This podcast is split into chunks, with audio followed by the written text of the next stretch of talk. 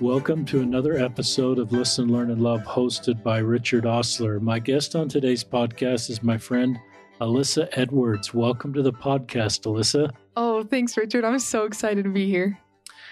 And just to give you an introduction of Alyssa, um, she is a seminary teacher at Lehi High School in Utah County in, in Utah. And she is actually was hired as the youngest female seminary teacher, full-time CS employee, hired at age 23 and I think she just completed her second year of teaching. And um, we'll talk. The primary focus of this podcast is Alyssa giving us insights into high school LDS members and what they're working on and what they're thinking about, and her role to help walk with them and solve some of the honest questions they have. And I've been aware of Alyssa through one of our gay Latter day Saints, and and the work that she's doing to also be kind to LGBTQ students and create um, um, a, a, culture of of, sta- of, being supportive of the church and also helping our LGBTQ members' stories to f- be heard and some of their challenges um, to open up to someone like Sister Edwards. So that's kind of an overview of the podcast. Um, you served a mission in the Guatemala City East mission. I sure did. Um, thanks for your service. You grew up in Las Vegas, the oldest of four girls. Um, so thanks for being on the podcast. I really am so excited to be here. I like what you said with the with the idea of of being in the seminary to walk with the students. I think um, I think sometimes high schoolers and teenagers get a lot of a lot of just schmuck and crap for being teenagers, but uh, having this time to really, really, I just feel like I'm in the in the barracks with them. Like I just I'm with them and, I'm seeing what they're seeing and experience what they're experiencing, and it and it's tough and it, and it takes me back to like when I was in high school and I had zero idea what I was doing with myself. Um, it's honest. yeah. Um, but so it tell us, um, talk about um, growing up. Um, and then where I want to get to Lehi High School. Talk about your decision to serve a mission. Is that something you planned on doing if I'd known you in high school, or did that come towards the end of high school? I always had plans on serving a mission. One, uh, one of my aunts, who I admired deeply, she uh, served a mission and I and I remember her going out on her mission and because she was going on a mission I wanted to go on a mission um, so I did have plans and I always thought I was going to go on a mission at 21 but President Monson fall 2012 was like JK LOL if you're 19 girls you can go on a mission and then I tuned out cuz I don't care about the boys you know um, and so I called my mom and she said no and I was like Mom, I didn't even ask a question yet. And she was like, You're not going. Uh, but my bishop texted me and he was like, Hey, like, do you want to come meet with me on Tuesday and we'll start your mission papers? And I was like, I guess I gotta go. So I went out when I was 19. I went with the age change and I thought I was gonna go to Austria because that's where my dad and my grandpa went. So I was like 100% sure I was going there. And then I got my mission call and it said Guatemala. And plot twist Guatemala and Austria are two very different places. so yeah, I was always planning on it. Was not planning on Guatemala, but that's where that's where we ended up.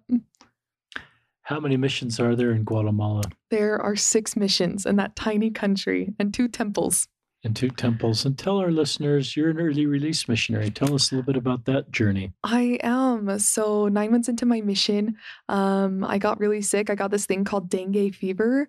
And um, in Guatemala, they actually call it the bone breaking fever because it feels like your bones are crushing inside of your body. Wow. I know. That sounds bad. it's awful. and your fever is so high, you hallucinate a lot. Um, so, it's a really, really interesting time. Um, and I was living out on the coast on the beach in the jungle, and I had one of the most wonderful companions. Um, but I was so sick, and um, my mission president came out to this branch. We had a, a, branch meeting, and him and his wife came out, and his wife grabbed my face, and she will she would grab all of her missionaries' faces and tell them, "I love you, I love you, I love you," and she grabbed my face and she told me, "You look awful." And I was like, Hermana, what? Like, We've been without water for a few days. We haven't had power. Like, of course, I look awful. And she was like, No, you're sick. You need to go to a doctor. And so I ended up having to take the seven hour bus ride to the Capitol, was put in the ER. Wow. Um, yeah. And they did an emergency operation that night. Um, wow. Yeah. So we had to call my mom for permission. And um, I remember hearing my mom just cry on the phone. And my mom doesn't really cry that often. My dad cries. My mom, not so much.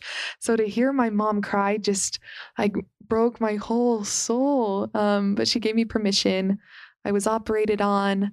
Um, that night was really scary and really miserable. Um, and I just remember like thinking, like, okay, God, like, you want me here? I'm giving you everything. I'm studying and I'm learning and I'm serving and and this is it. And I just was like, this is the trial of my faith. After this, it's gonna be miracle after miracle, which which which it was. Like I got out of the hospital, I stayed in the Capitol for a few days, went back to my my area on the coast and my companion and I in Spanish it's called echando fuego like making fire. We just lit up this area and I got transferred back to the capital and I got so sick again. And I was afraid to tell anyone because I didn't want to end up in the hospital because PTSD after the first run we didn't need to do that again. Um, but things got really scary and I ended up telling my companion and she told me I was lying and I was like okay girl this is not something to lie about. And I ended up passing out and being put back in the ER again. And this time they did, they called it an exploratory surgery. Wow. Which I just don't think surgery, exploration, in Guatemala should ever go together. Just avoid wow. at all costs. So they went back in and um, I they weren't sure what was happening. I went jaundice and my GI tract was functioning at 10%. And my mission president got the call from um, the church office building or whatever that I needed to be on the next airplane home. And so I had one day left in this area with some of the most beautiful people I've ever met and came home and was immediately in doctors' offices trying to to navigate and it was and it was hard and it was dark and it was scary. I gave this country blood, sweat, tears, an organ, like everything I could possibly give just to come home 5 months early and uh, so that definitely it was it was tough and it and I and I'm afraid it wasn't very well talked of. Um, so I felt really alone and like I was I was a failure and and that no one else ever had to experience that but it's not true. There's so many people that were experiencing something so very similar and and it just needed to be spoken about because suddenly when I speak about it, I have moms come up to me that are like, I have a daughter who just came home. Like, can you help? And and once we open our mouths, suddenly we can like start to connect and realize we're never the only one in this. How many early release missionary situations have you visited with where someone you've talked to somebody that's a parent of an early release missionary, an early release missionary? Um, honestly, like I couldn't I couldn't give you a number. Um, since teaching seminary, it seems it seems like on a monthly basis I'll have a parent email me or one of my students come up to me and tell me like ask me if I can message their cousin on Facebook or um, if their sister can come in and visit me. Um, and, and I'll go and speak at firesides and things and and at the firesides I'll have just a random like first counselor and a bishopric come up. So I I couldn't give you a number, but like there's definitely connections being made.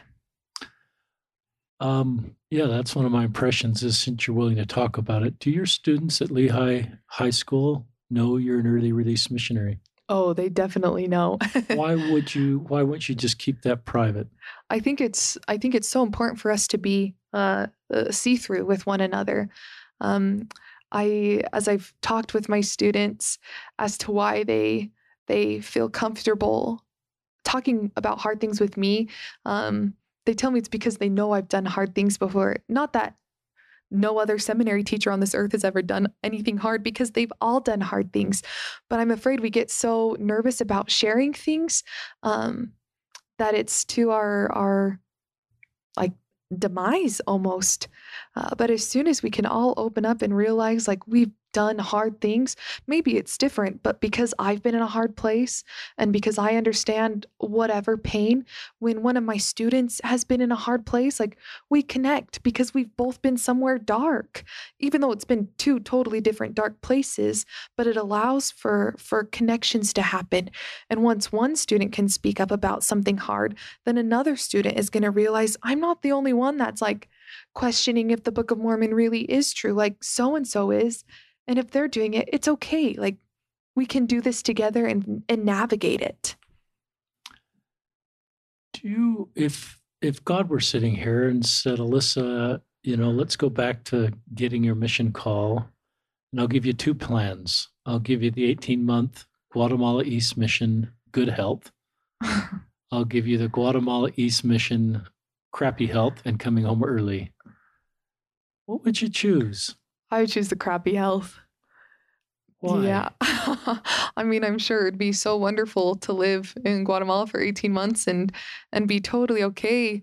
But the things, the experiences that I've had since coming home, um, all have happened. They've all stemmed from Guatemala, coming home after 13 months. Um, so I came home and uh, and even I've been home for five years now, and even after five years, I still am dealing with some health repercussions from my mission. Um, I'll randomly break out into an allergic reaction um, from something from my mission.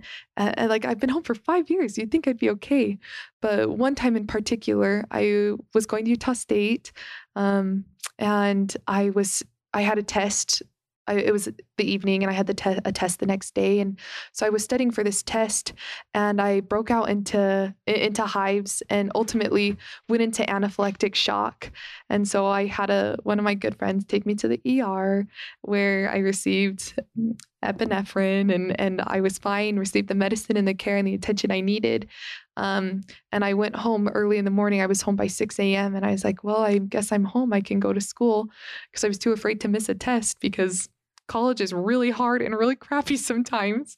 So I went to school to take this test and I totally bombed it. I got a 52% on this exam and I felt so horrible because I studied and I, I don't I mean, nobody likes to fail, but I, I put the time in and I loved this professor. So I emailed the professor and I was like, I'm so sorry about this test. Like, I, I promise I pay attention and I do my part. Can I come talk to you? So I went to meet up with this professor who was new to Utah State, not a member of the church, phenomenal woman. And I told her what had happened the night before. And she was like, Why would you come to school? And I was like, Well, I didn't like think I had an option. And she asked me about my health and I told her about my mission. And she was like, And you still believe? And I was like, Of course, like these I I I, call these moments like our our our uh, Liberty Jail moments, these moments where we feel like we have nowhere else to go, um, nothing else to do, but that's like that's like prime time for us to receive personal revelation and personal scripture. Uh, and my mission provided that for me.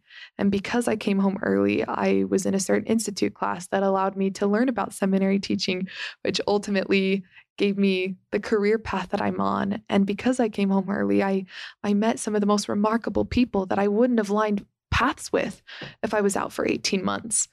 So crappy, but also like life changing at the same time.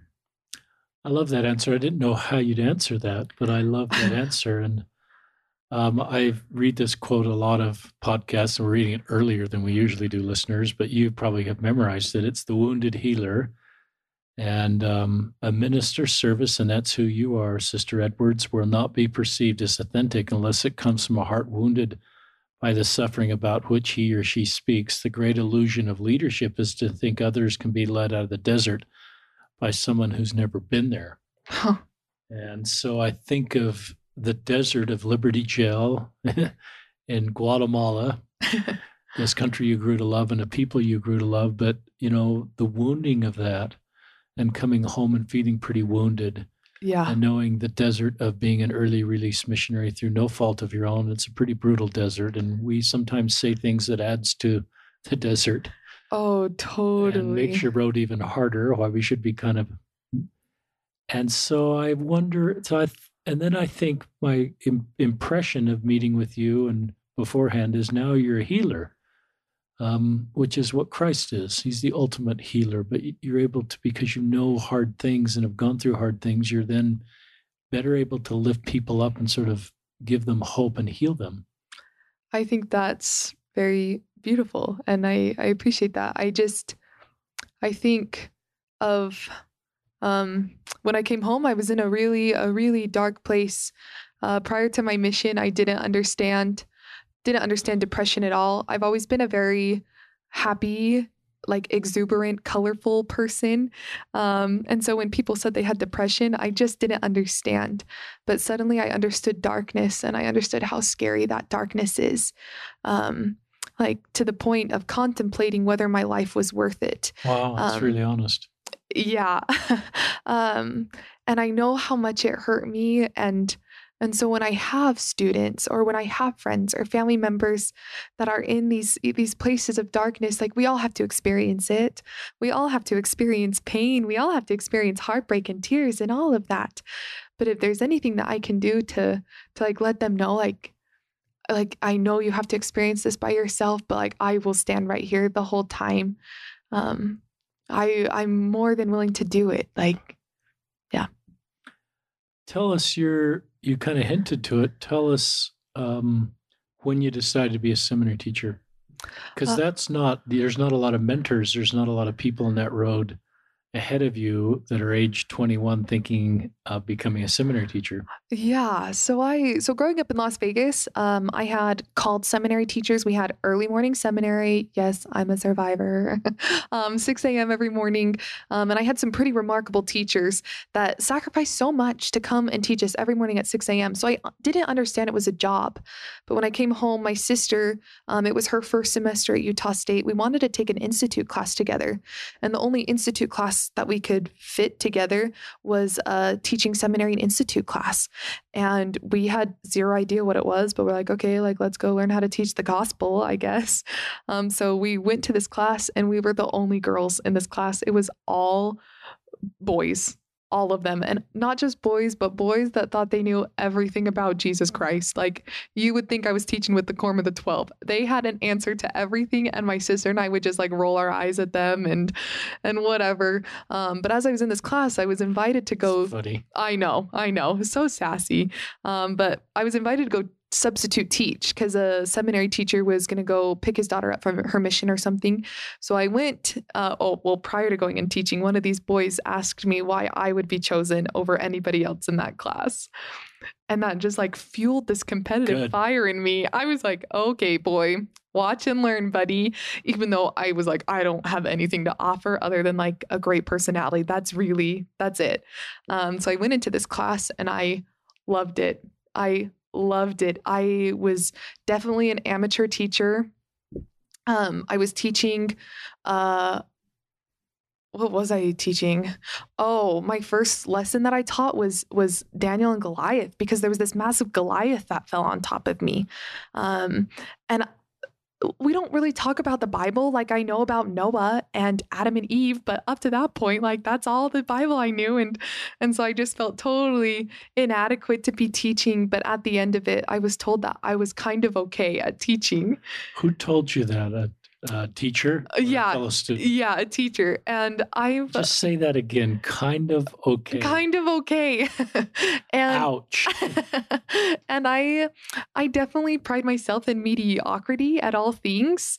Um, so to hear that I was kind of okay at something, I was like, well, I should probably pursue that. I've never been kind of okay at anything. I've been like, maybe we'll choose her last for the like kickball team if someone breaks an ankle. Like I just that's not my realm of glory. Um, so I decided to to keep moving forward with the with the seminary teaching, and I ended up student teaching for a year and a half um, at two different high schools, and just loved these youth more than more than anything. Like I wasn't again, I wasn't spectacular at teaching, but I think one of my talents is connecting with people. So I connected quickly with these youth and I knew I knew that they loved me and I know that they knew that I loved them in return. Um how many I mean, if I go to a class, an institute class that says I want to become a seminary teacher, I, from what I understand, it's really hard. Yeah. It's this big, huge funnel, and it's not. And and you would think that a job that doesn't pay tons, there would be less demand. But I've always, from what I know, there's a lot of people that want to work as a seminary teacher, and there's very few jobs. So is that true? Yeah. So there's no turnover rate because once you there's get in, no turnover rate. yeah, once you're in, you're in until you retire. I, I, I guess I don't know. I'm still new, but when I got hired, I heard there's a 10% hire rate. So only 10% of people who try to be a seminary teacher get hired. Ten percent. Yeah. So, um, how do you get? I love that you just, you know, stepped in that space and didn't. I were there any female seminary teachers as you stood and taught? Did you have any role model women in your life that sort of took you under the wing and said, you know, Sister Edwards, you can do this? Um, uh, there was one sister who taught um, a special needs institute class. Um, and she was she was very kind to me um, and just the sweetest woman. But uh, not really. I other than the two sisters I had in Las Vegas who were called to teach, but I didn't have anyone. But I did have a lot of um, institute teachers that really just cheered me on, and they were like, "We want you to like teach our kids," and and so it was very empowering to know that that there were men that I looked up to very very deeply that would put their trust in me to Cool. to teach their kids. Yeah. And tell us the degree you got, because I think you get a college degree also.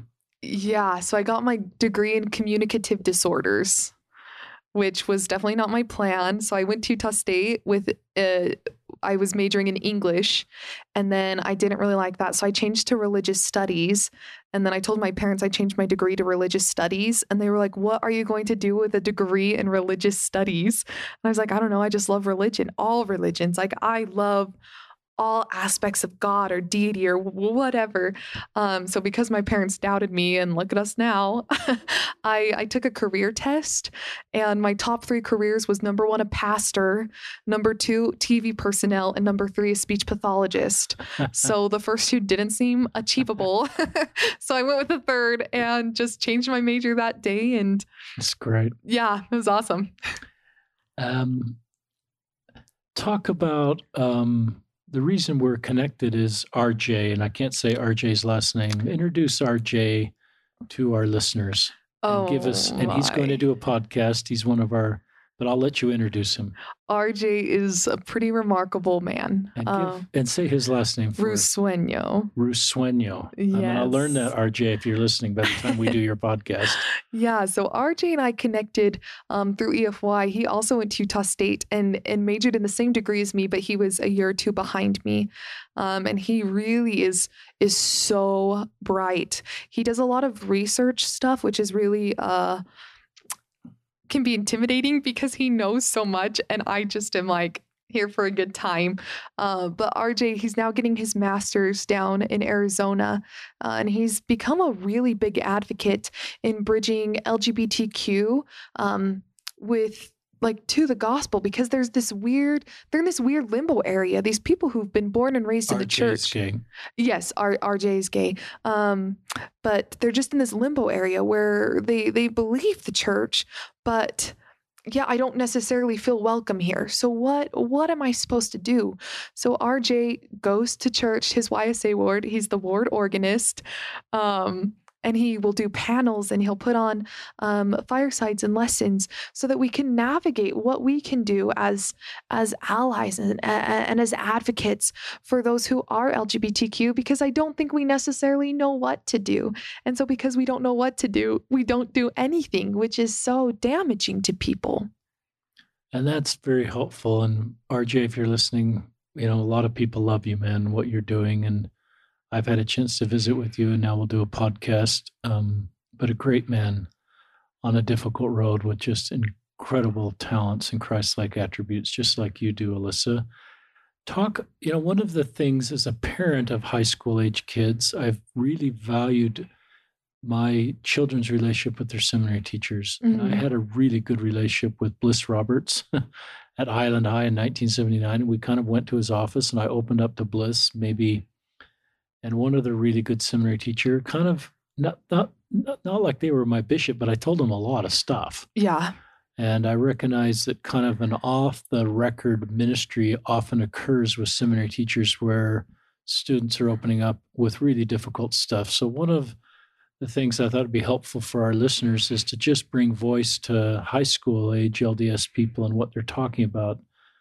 Um, so, talk about we could continue with LGBTQ. Talk is that do you, does that come up a lot? Just give us an idea of how many kids are talking about that subject. Um, it it does come up a lot. I just in my my so I've taught two and a half years full time, and then prior to that, I taught a year and a half part time. So my three and a half years of of being with the Latter Day Saint youth, um, I I can't put a number to how many kids I've been the first person they've come out to. Really? It's almost like a warm up.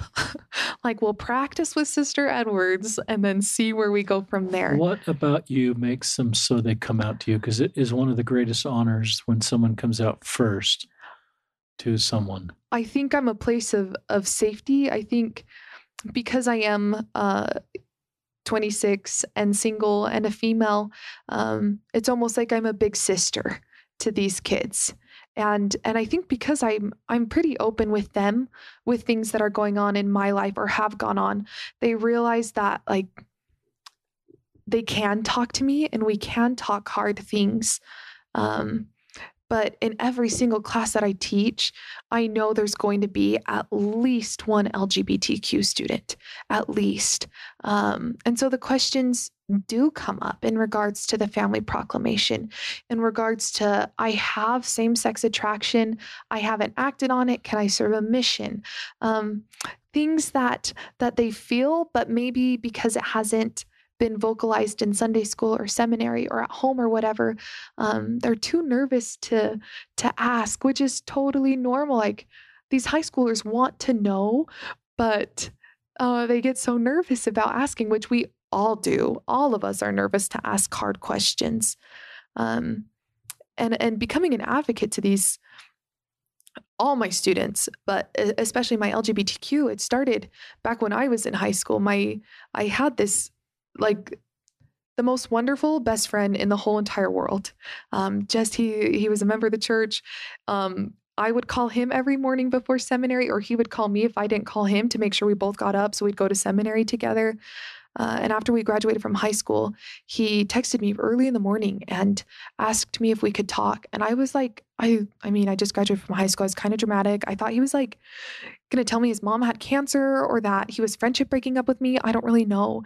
Um, but he ended up coming out to me, and wow. it was, yeah, it was really it, like he just sobbed the whole time, and he, and it was so distressing, and it, and it just put this thought in my mind like why why would that be distressing? Why would that be so hard? Uh, and so with my lgbtq students and all of my students i want to create a place where it's not distressing. This piece this this part that that is a piece of these of these humans it shouldn't be distressing to them. It shouldn't create tears for them to tell their best friend that that they're gay or they're lesbian or they're bi or they're trans or whatever else.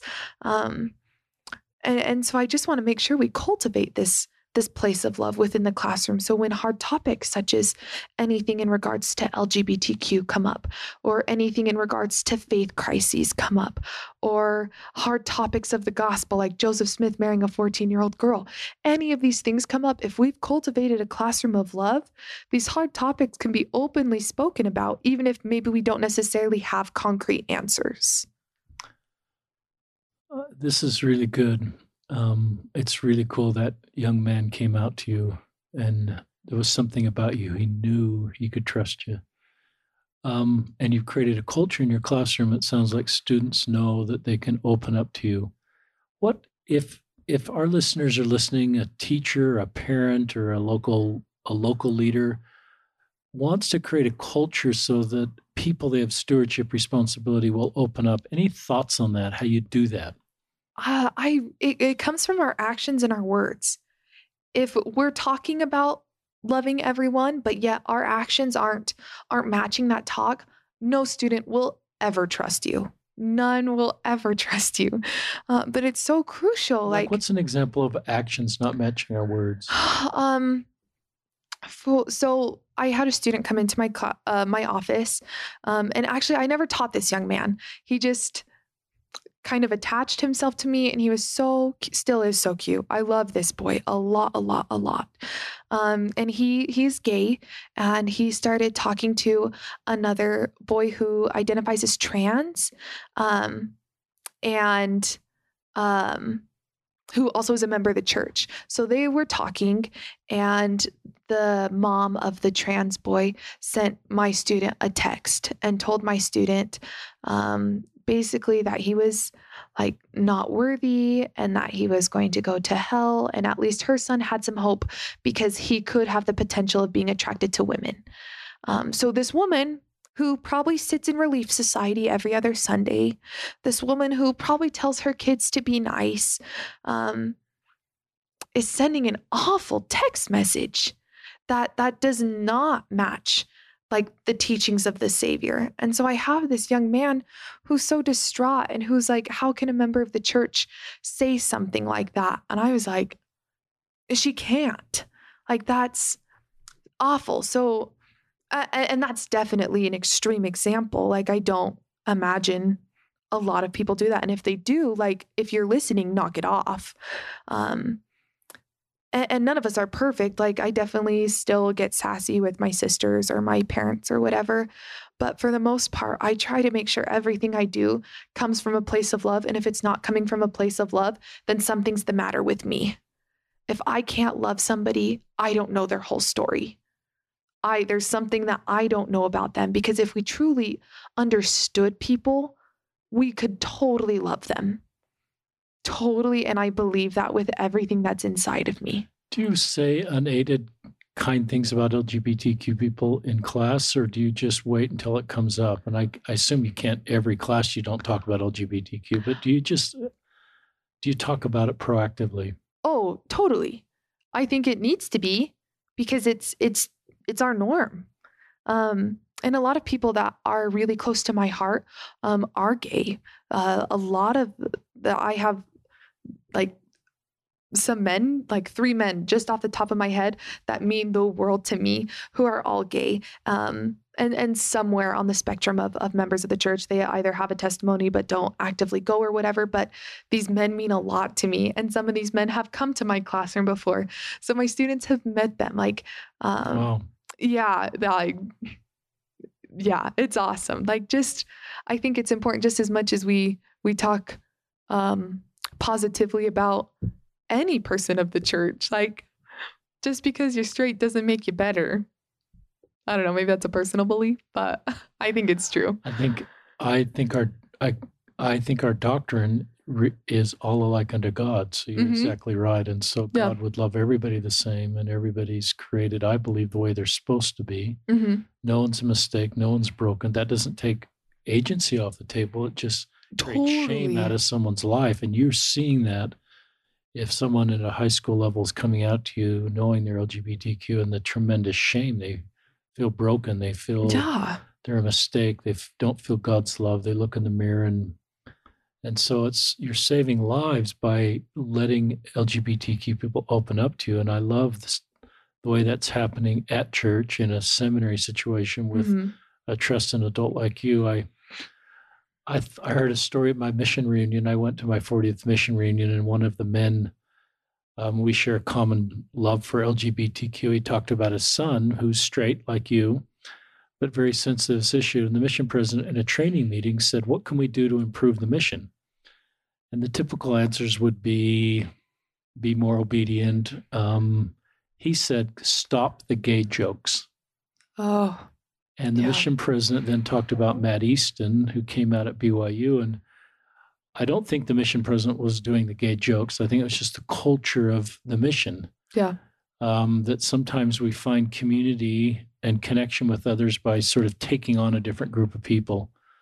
I call that common enemy intimacy. And Brene Brown taught me that, that we sort of create connection around not what we stand for and what we believe, but sort of uh, around a different group of people. Yeah. And so uh, when you say, I think of how we can do better is just, you know, stop the gay jokes, for example. And so certainly if a, a trusted adult is making gay jokes, um, then that sends a message that if I'm whatever challenge I have, I'm not safe to open up to that person. Even if I'm not gay, I just have other things. And that's why you being open about being an early release missionary and you talk about this phrase see through. Mm-hmm. Um, that part of being really strong, I think, is being vulnerable and being see through. Then you create a culture where your students open up to you and talk to you. Yeah. Any more thoughts on that? Yeah, I think that's that's like the the story that you bring up. Um, that's something that I'm very passionate about is when we use words like gay and retarded are my two words that if we use those in a derogatory sense, um, I call it out no matter what the setting is. And I like invite them to change their word. Like you can say the same thing, but is like, is your math homework really attracted to math homework of the same gender? Yeah, you should probably choose a different word. Um, and, and like students recognize like oh, because it's it's not like they're trying to be jerks, but this is like a cultural norm for them. So they use these words, um, and it, and uh, again, it comes from a place of love. Like these kids are better than that. So let's change our verbiage, uh, and it changes the environment. Do you tell one of these high school age kids that are coming out to you, maybe the only person, what what do you tell them? Um, first off, I tell them that they are so loved. Like, number one, you are loved. I think that's so important for every single person on this earth to know and not just know, but to like have it like echo inside of their chest. Like, I am loved no matter what, no matter who you're attracted to, no matter what your sin is, you are loved. Um, and then we'll talk about like what like their goals are like what do you want to do what is like like, do you want to have a family? Do you want to serve a mission? How do you feel about talking about this with your mom and dad? Um, because I'm not a priesthood leader. I haven't been set apart to do this job. Um, so I always try and push my students in the appropriate direction. If with me, it's like a warm up, that's awesome. We can talk these things out. We can figure out where their hearts are at, where their minds are at. So by the time they do feel comfortable talking to mom or dad or a sibling or a best friend, um, we've already kind of navigated the beginnings of their feelings or emotions. Um, but I again, I just keep coming back to this L word, love. Um, I just think it's important, no matter no matter what your orientation is. You are loved and you are worthy of love, and you will always be worthy of love. That's great. And I love some of those questions you asked at the beginning of that answer. They were open ended questions that somebody couldn't answer with a yes or no answer, they were, mm-hmm. which I think is a great ministering technique that you've picked up mm-hmm. um, to get people talking. How do you feel? Um, um, so that was really, that's great. And I just, how do the other, are, are you the only seminary teacher talking about LGBTQ?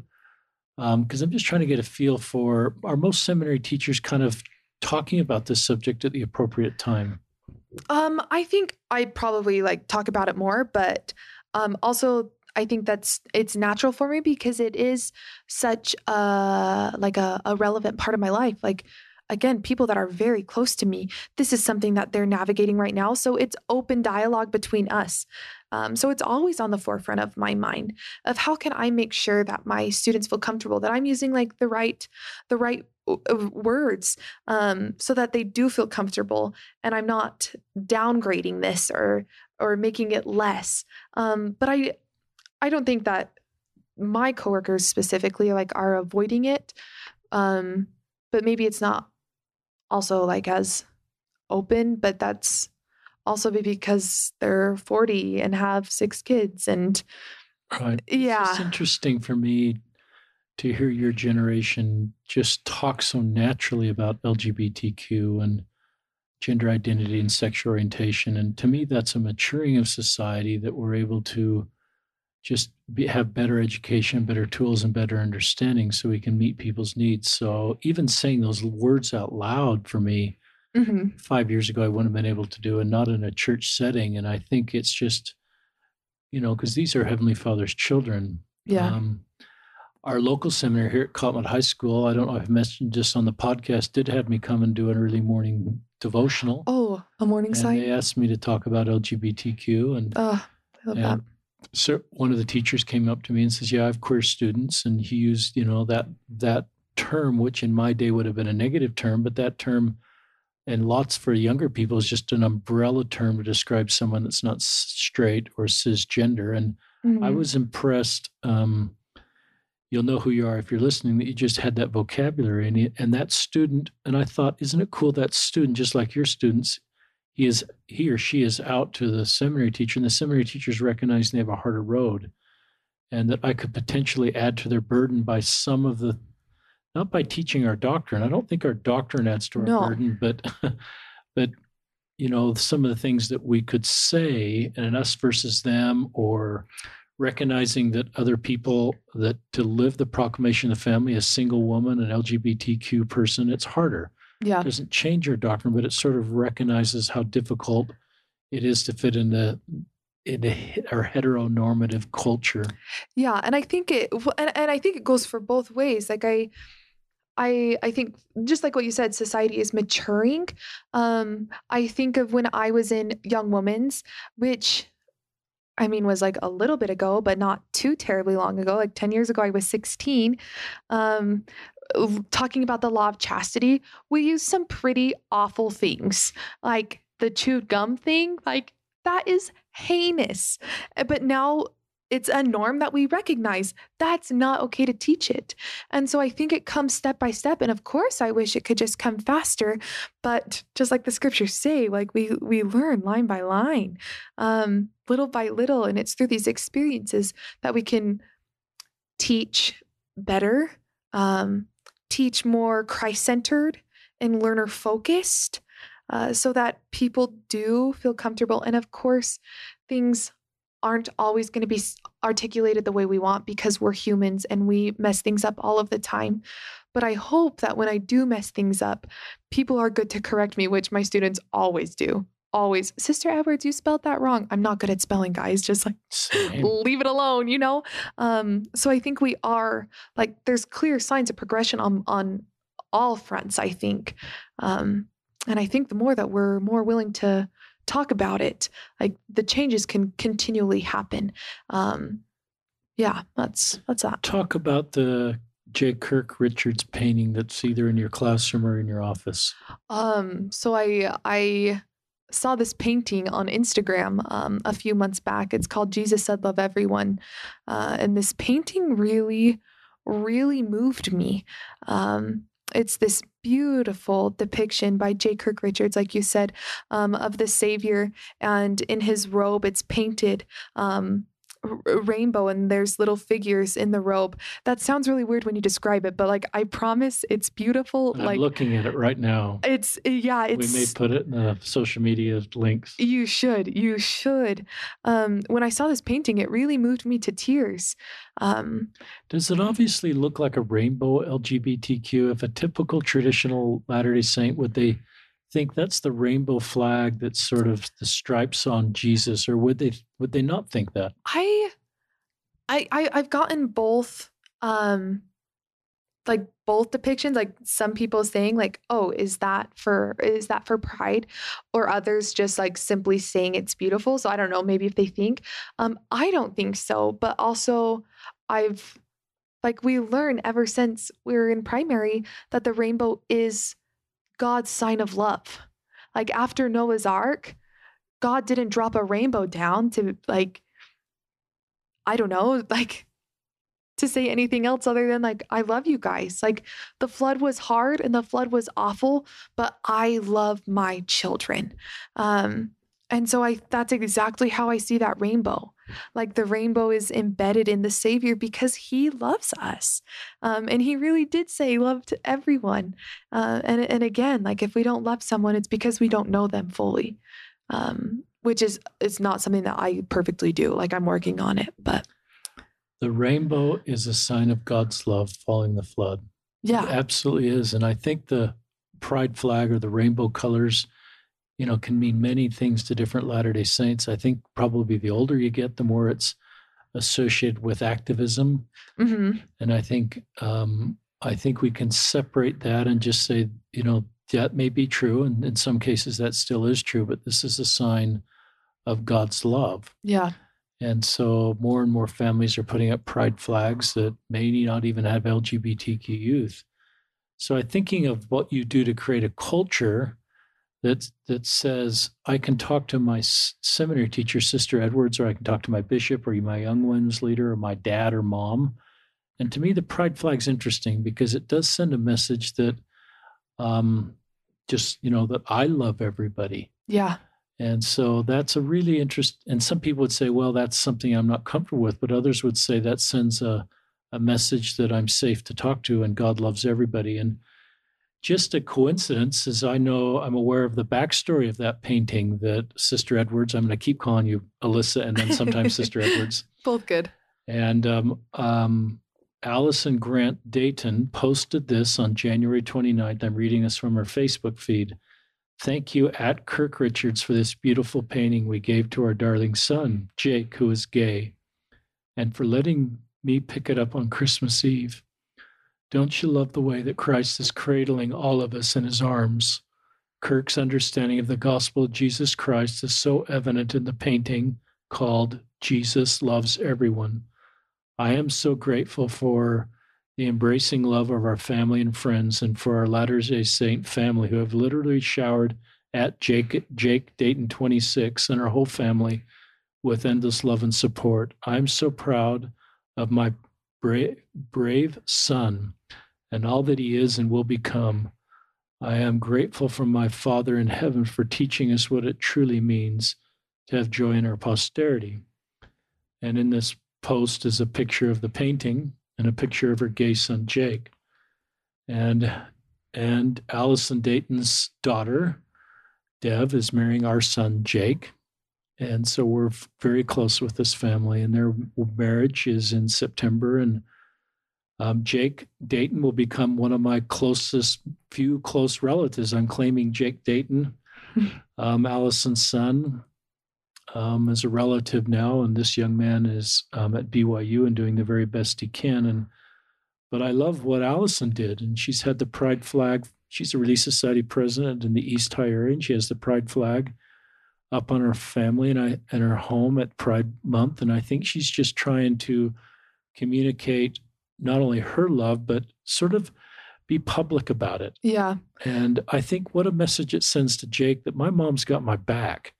And what a message it sends about Sister Edwards that, you know, you've got her their you've got their back and you're safe to talk to. Totally. Um, let's just shift a little bit. Tell us before we went live, we talked about other things. Pornography. They're opening up to you about pornography. Oh my goodness. So give oh, us some insights on that. Pornography is so so heavy and it's um wow. um it's so hard and and it it really it changes the way these these sweet kids see themselves. It changes the way they see other people. Um and it's such a hard addiction. Um, I so I, I started a, a, master's program a little over a month ago in uh, the science of psychology of addictions, um, mainly because of what my students have brought forward. Because I don't understand. I don't understand a pornography addiction, but I see the pain that it brings these these sweet youth and I wanted to know what I could do better to help them. Not trying to like be a therapist or a counselor or anything, but what can I provide to comfort them? Um it's it's nuts. We've really given like our our kids such easy access to some heavy things when we when we give them phones like they can get to anything at any time, um, which is pretty horrific.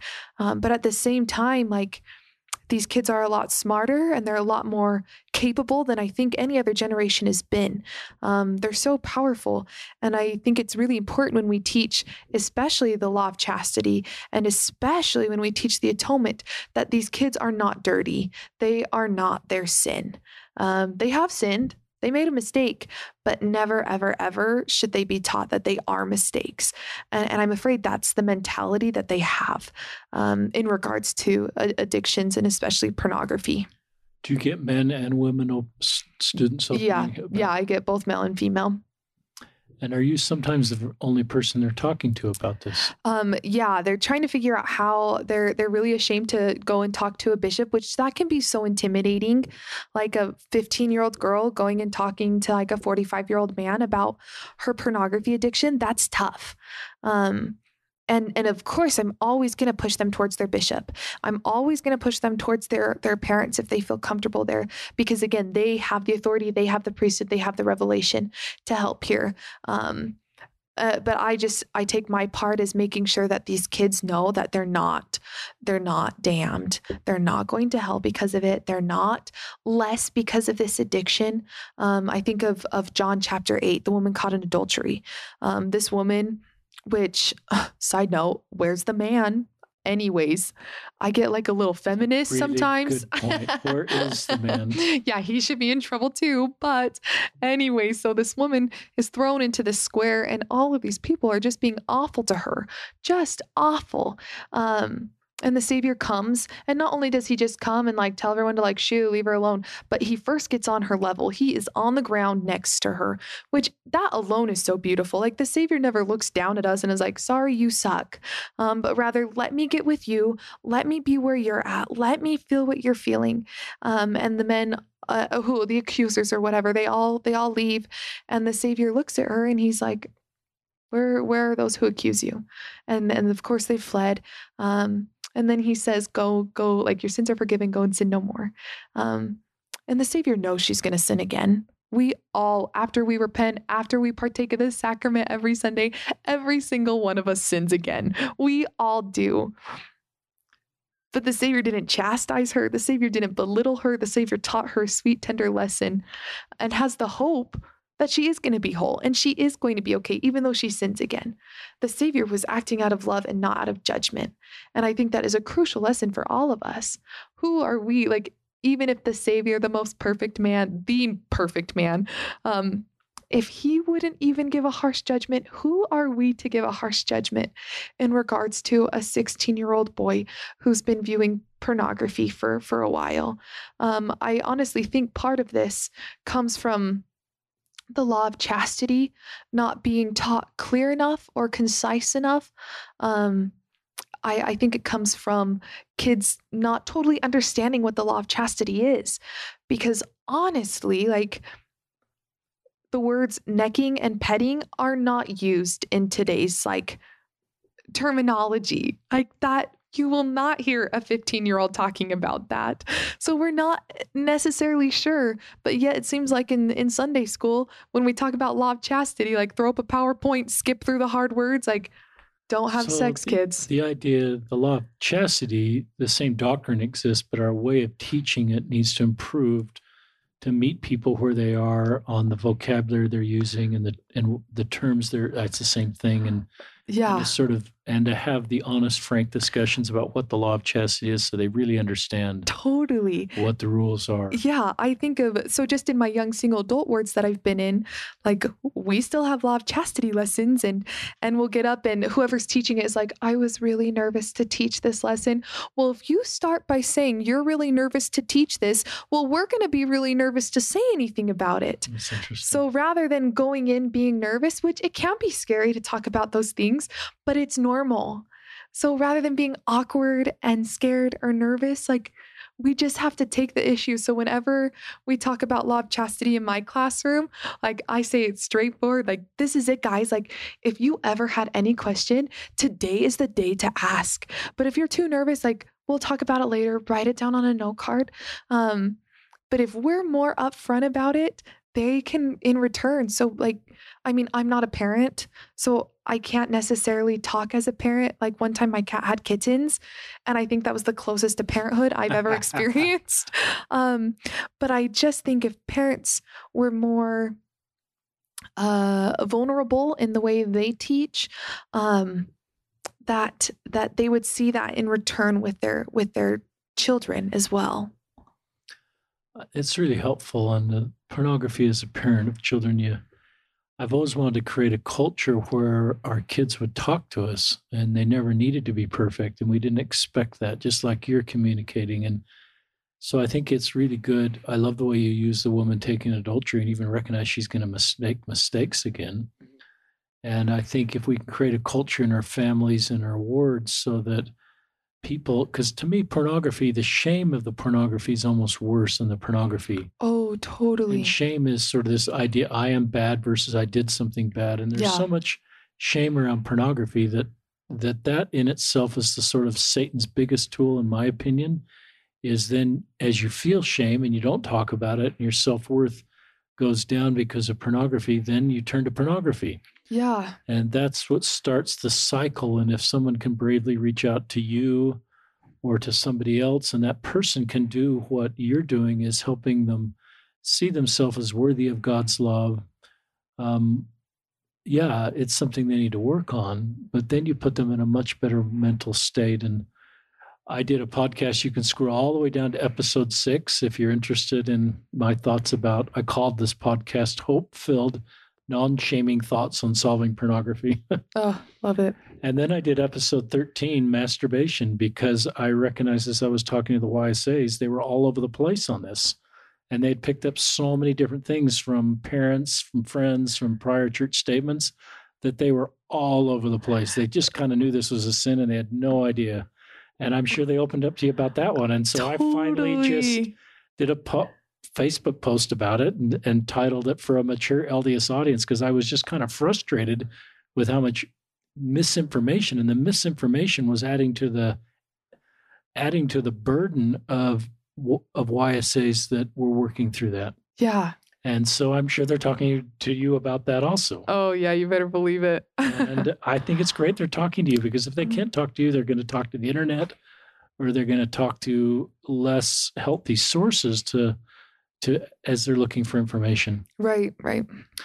Before we went live, we talked about polygamy. and that is a and I just love the way you were so factual with teaching polygamy and and we just share that with our listeners. Yeah, so I'm definitely not like a polygamy expert, um, but I, I remember. Yeah, Joseph Smith's polygamy in particular. Yeah, so I remember being in an institute class. They a few years ago they made some cornerstone classes. Uh, foundations of the restoration is one of them and so there's a lesson specifically on polygamy in that. And my sister and i were taking that class um, later and it like really my sister had a hard time with that lesson. Um, the idea that one day god was like hey let's practice polygamy. And joseph was like sure. I mean it didn't happen exactly like that but um, it really it really hurt her a lot and i was like well whatever it's in the history like it's fine we can move forward. But i don't think my way of coping with it either was was healthy. Um, but i just i spent a lot of time last summer before i taught doctrine and covenants spending time learning about polygamy uh, learning about the norms of it. Um, because polygamy is so foreign and i am very anti-polygamy in my own life unless it's like reverse and i get to choose as many husbands as i want. Can have like that's, a doctor a lawyer awesome. a plumber? I don't know. Um, but I th- honestly like these these youth, they want to know.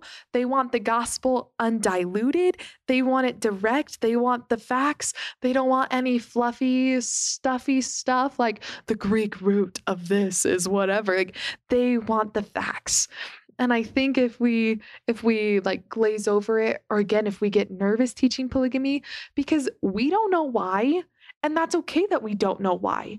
Um, but if we try to make up some like whatever answers to try and fill a void, these kids read right through our garbage. They read right through it. But rather saying, I don't know why God did this. Like there's some possible answers, but I don't know why. I don't know why blacks couldn't have the priesthood for a long time, but here's what we do have. And here's some testimonies from sisters who were polygamist, from brothers who were polygamist. Um, here's what the Lord had to say about polygamy. Here's Joseph, who struggled with practicing polygamy at first. And finally, God, after three times, was like, Joseph, you either practice it or I'm going to find a different prophet.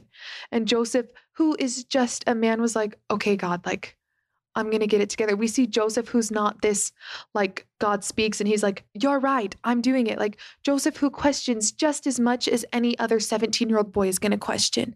It suddenly becomes real and it becomes maybe not necessarily okay because that is so foreign to us, but at least I know now. I know the facts. I know um, of the list of Joseph Smith's wives. And I the know age of those wives.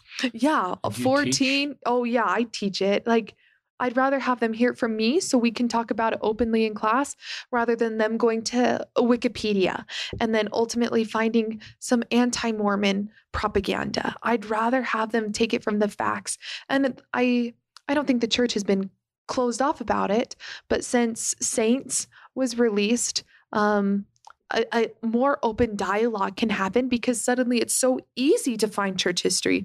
Because before you're going through whatever Deseret books your parents have collected or whatever church websites, which can get exhausting, like trying to search things, we have it all in one place and it's easy to find. I love that. And our son came home one day from seminary, and he's our youngest. He just left on a mission to Samoa. And he brought up, and I think if it's Brother Bardsley, I think is a seminary teacher, he said, Dad, we learned about Joseph Smith's polygamy. And he just taught, like you taught, the facts of it, the very accurate facts, and and some of the the reasons behind it. And he was completely at peace with that. Yeah. And I know as he goes to Samoa, or, or and I don't know if they'll talk about polygamy in Samoa, but he won't get surprised and he won't get back from his mission later and then for the first time learn Joseph Smith is a polygamist. So I love what's happening in the high school level. That same son in his junior year, brother Blackburn, I believe, was the teacher, walked him through the Mormon and Gay website. It was the first Oh. exposure to um, LGBTQ, and I just was so grateful. And obviously, taking anybody that takes anybody to the Mormon and Gay website to learn about LGBTQ, you're on safe ground because that's the church's official um, content there. And I was just grateful that he learned that at that age. As you're no better than I do, juniors, seniors, and sophomores are craving for information. And I love you. Remind me of Spencer Fluhman at BYU, a prof, uh, professor there. He says, and I read this on his tweet. He says, "You just got to you, if they sense you're skirting an issue or you're kind of fluffing it or you're giving kind of a safe narrative, they see right through that. and and you just have to be direct and strong and own it and teach it, and they they're fine. yeah, it's totally true. Um, talk about self-image as another challenge, and then faith crisis that our youth that you're talking to are going through. Oh, self-image. I really um again, I think because of being a female and being young, um, younger, um, this is something that students feel safe with me talking about because self image is so hard in high school. Like being okay with who you are and what you're becoming. Um, and I really just thought it was a girl problem. But I have boys come into my office too who who don't feel confident, who have picked up eating disorders because they want to look like so and so, whatever young man. Um, so just understanding who they are. And I really think the gospel solves all problems. Like if my students really understood that they were made out of the image of Heavenly Father and Heavenly Mother, who are perfect beings. Um, of course, we're still going to have image issues because we live in this fallen world, but suddenly it's not going to be that big of a deal. Some days will be harder than others, and that's okay. But I was created out of the image of Heavenly Mother, and she's incredible. She is spectacular. Like, Heavenly Father probably has to try and keep up with her. Like, I just, I just, I have a big smile on my face, listeners. I just love her. Um, so, again, if we understand the gospel, if we understand our divine potential, if we understood um, something that I teach students, and this is usually just like one on one, is that our Heavenly Father and Heavenly Mother, they carefully crafted us. Like when they were creating us, they just weren't picking up spare parts and cramming them together like mixed Play Doh and like, sorry, like this sucks and tossing you down to earth. But no, like they carefully put us together. They carefully gave us attributes that they have. They gave us personalities. They gave us attributes that only we have. Like we were carefully put together by a loving Heavenly Mother and a loving Heavenly Father. And you know, if it wasn't right, Heavenly Mother wasn't going to let Heavenly Father send us down. There was no way she was going to let us get sent down until she felt we were good enough to go. Um, and I know that's some like my own personal philosophy definitely mixed in, but there's truth that we were created out of the image of our Heavenly Father and Heavenly Mother. Um, and as as we come to understand that more, uh, our self image is going to increase. But I also think self image, not I think, I know self image. Um, when there's problems with self image, there's uh, not always, but there is a probability that there's an, a there's a pornography addiction, uh, because pornography is is sharing things that are not um, of our heavenly Father and heavenly Mother. They're showing things that are that are not real, um, and so that skewed self image can come from that, along with just living in a fallen world. I like that. I love the way you went to the doctrine to build self image and the power of doctrine of loving heavenly parents who love us and we're created in their image. And so, however, we're all created, society have normalized different types of self images. But I don't think God, I don't think Heavenly Father and Heavenly Mother have. No. To your point, and that's a very thoughtful talk about faith crisis. I don't know how often a student will reach out to you and say, Sister Edwards, I'm not sure I believe. Yeah. So this happens more regularly than we than we anticipate. I, I think a lot of students just want to like like be obedient to mom and dad and make sure things are are, are good with them. Um, but then come beginning of senior year, suddenly mom and dad are expecting me to go on a mission, and I don't even know if the Book of Mormon is true. Or mom and dad are are wanting me to like go to BYU Provo, but I've got some law of chastity issues that I don't think are wrong. Um, and, and so I just, I, I think that if we create a place where questions can be had, doubts can be, we can talk openly about doubts, um, then these, like, we're still going to have faith crises. Like, I'm a seminary teacher and I still have faith crises. Like, God, where are you? Like, when so things are happening, you know, like it's it's normal and it's okay. Um, and, and that's why Pres- Elder Uchtdorf, doubt your doubts before you doubt your faith. Like allow these questions to come um, and like approach them. Like, if you don't know the Book of Mormon is true, acknowledge that you don't know the Book of Mormon is true. Don't try and just like work your way around it. Um, so when we do come forward with doubts, like, I don't know the church is true, um, I always try and identify what part of the church or what part of the gospel uh, because I know there's certain things in the gospel that sometimes I'm rocky on that don't necessarily make sense, but there's always one thing I come back to, um, and that's my testimony, of the Book of Mormon. The Book of Mormon is true, and because the Book of Mormon is true, literally everything else is true. And so we identify something that they are so concrete firm about. So maybe it is that my family really is eternal. I know without a shadow of a doubt that my family is eternal. Okay, well, what allows us to know that? So then we'll work our way through. Or I know that that I'm a, a child of a loving heavenly Father. How do we know that? So all of these youth, no matter what their belief is, no matter what their doubt is, they're all going to have a, a concrete belief.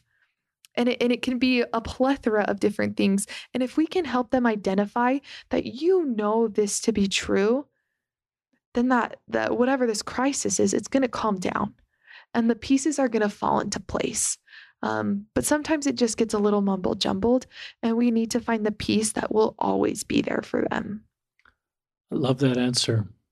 Um, two things in particular. One is just being open at times that it's hard. We have faith Mm-hmm. You kind of normalize faith crisis. You almost said it plural. I have faith crises all the time. And I think that's a scary word for a lot of people to say. But I think what you're saying is I just at times have doubts and questions. And, um, but I'm here. I believe. I know what I know. And I think then you become an example to others and say, oh, Sister Edwards doesn't have an answer to everything, but she's willing to kind of talk about the things that are hard and be open about it so I can say, well, I can do what Sister Edwards does. And she also teaches me the doctrine that she deeply believes in. Mm-hmm. um, the Book of Mormon, eternal plan of salvation, family, you know, some of the things you mentioned. So I think that's a really thoughtful thing to share. Because um, I just think it's a, I, I kind of talk about fallen dominoes sometimes in my own faith that I've had a few fallen dominoes and those and I don't try to evangelize people to my fallen dominoes, but my fallen dominoes dominoes are a visual that if one starts to fall, they all fall. and for me, after a couple dominoes fell, it hit a domino like the Book of Mormon that has really, really deep roots. Mm-hmm. And and some of the other things you mentioned, like heavenly parents that love us, the atonement of Christ. And so I have a and I my so my feelings about the church, I'm deeply committed, fully believing, active member um, and I'm glad I have a couple fallen dominoes because it's given me, I'm a little bit more wounded and I know that desert a little bit more. So I think I can authentically help other people because I'm open with my own faith journey. Yeah. And I used your term. Um, I'm going to find it. I wrote it down. Don't tell me. See through. yeah. Yeah. So um, I just think our youth need perhaps a different paradigm to believe and there's just going to be fallen dominoes or things they're unsettled about and i think more of my generation is pretty settled about everything and i think more of your generation the millennial generation gen x i guess is who you're teaching. Yeah. Um, i can't quite you're a millennial i'm a millennial. Oh you're yeah. young millennial. Yeah. Um, I, are your high school kids gen x or what's the next group? i think i think they're gen x and I don't even of, think they know. I don't think anybody knows what they are. well, it's probably the same group because you're so close in age. That's one of the things that I'm so glad you're a seminary teacher because you're so close in age. Mm-hmm. I think that's a huge asset. And I think um, it connects you with, and I think even if as you age up and your students continue obviously to be high school age kids, you will stay connected to them. You're not going to age out of relevance with them because you know their world and you know their language and you'll stay connected with them. Yeah but I think the youth are more aware of our history and current issues, and just it's not. And so I do think they need examples like you. Um, I do love the Book of Mormon. Today we recorded a podcast that'll probably release with this pod before this podcast with Elder Callister um, and his book about the Book of Mormon, and it was just wonderful me to sit there and listen to. Um, he talks about you know the all the reasons that critics would say the Book of Mormon wasn't true in this book and he says the one that they use now is that Joseph Smith actually, instead of, was a creative genius. And he wrote it. And then he goes through how unbelievable that is um, to have done what he'd done. And I agree with that. Um, I believe the Book of Mormon was written, is from God and was translated by Joseph Smith and is a great evidence of the truthfulness of the church. And and Elder Callister talked about the doctrine that is only in the Book of Mormon that not only did Joseph Smith have to write the book, and he had to write new doctrine, like um, a much different approach about Adam and Eve than was current in the religious narrative of his time and infant baptism and on and on. So I think the Book of Mormon is this great, you know, if even people I talk to that kind of want to leave the church, but most I talk to actually want to find a way to stay. The Book of Mormon is often, you know, the thing that keeps them staying. The core. It's the it, there. It's no wonder why they call it the keystone. Um, we're kind of at quitting time. Um, I think these podcasts, I wish never ended. Just any other subjects we didn't bring up, um, or th- concluding thoughts you'd like to share with listeners. I, I feel like we touched on we touched on a lot, but if you do have any other questions, let me know. Um, but I just think, like honestly, the the core of the gospel is love. Like God is love. The Savior is love. The atonement was the greatest act of love.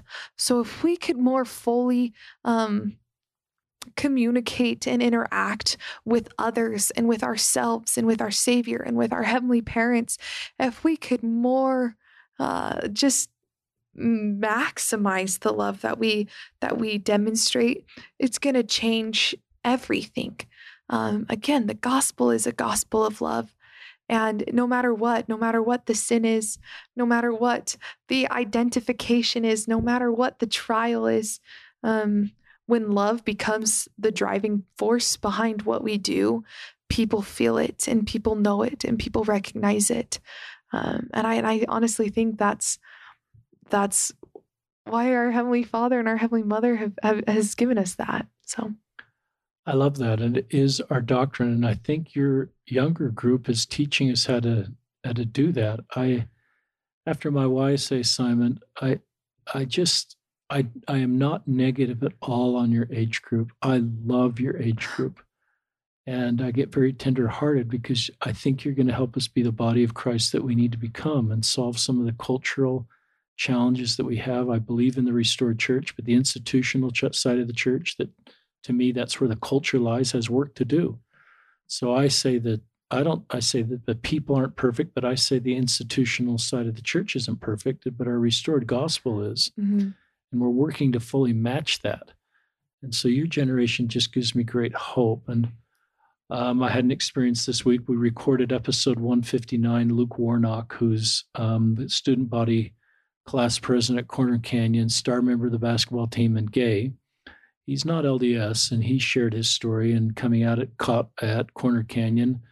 But we visited this week. We might do a podcast with his friend Andrew, and Andrew's the straight fellow basketball player that's preparing for a mission. And these two guys are great friends. Nothing changed. I love that. And I just think that those two men are teaching us how to love. And I didn't have the skills Andrew had 40 years ago. I withdrew from the gay men at my high school. And for Andrew to not withdraw, but, you know, nothing changed. And there's differences. They have difference, obviously, in religious beliefs and sexual orientation. They love basketball together. But to me, the doctrine of love is keeping these good men together. And Andrew's confident enough about his soul, his sexual identity as a straight man. He doesn't need to sort of take on gay people to somehow lift him up. He's just who he is, and he doesn't need to take on another group of people to be who he is. Mm-hmm. And to me, that's coming back to what you're teaching is love. And that is our doctrine. And I think you're helping us and your younger group helping us how to do that. And I think the podcast, as we listen to guests like yours and and other people go, I can do what Sister Edwards is doing um, everything you're doing is rooted in the doctrine of our church. And I would guess if we could have Lehi students on the podcast to talk about, you know, how much you mean to them and your ability to give them hope. And hope is part of our doctrine and to point them to Christ that gives them hope and to help them not feel shame, but feel hope of the atonement and hope of the future. I'm really glad you're there. And I'm grateful for all this CES instructors. I think you're awesome. And I so if there's any listening, and a few have reached out to me wanting to talk about LGBTQ, you are all awesome, and you don't get paid enough, and you don't get thanks enough. But the, your role to work with the youth of the church in these trusted classroom situations, and then the conversations you're having, there's a special place in heaven for all of you. And I know you're not all perfect, and sometimes we have one that goes sideways, and that's that's okay. But um, thank you for what you're doing and what you'll continue to do in the CES department and and helping so many people. So Alyssa Edwards and all of our CES instructors, but specifically for Alyssa Edwards, thank you for joining us on another episode of Listen, Learn, and Love.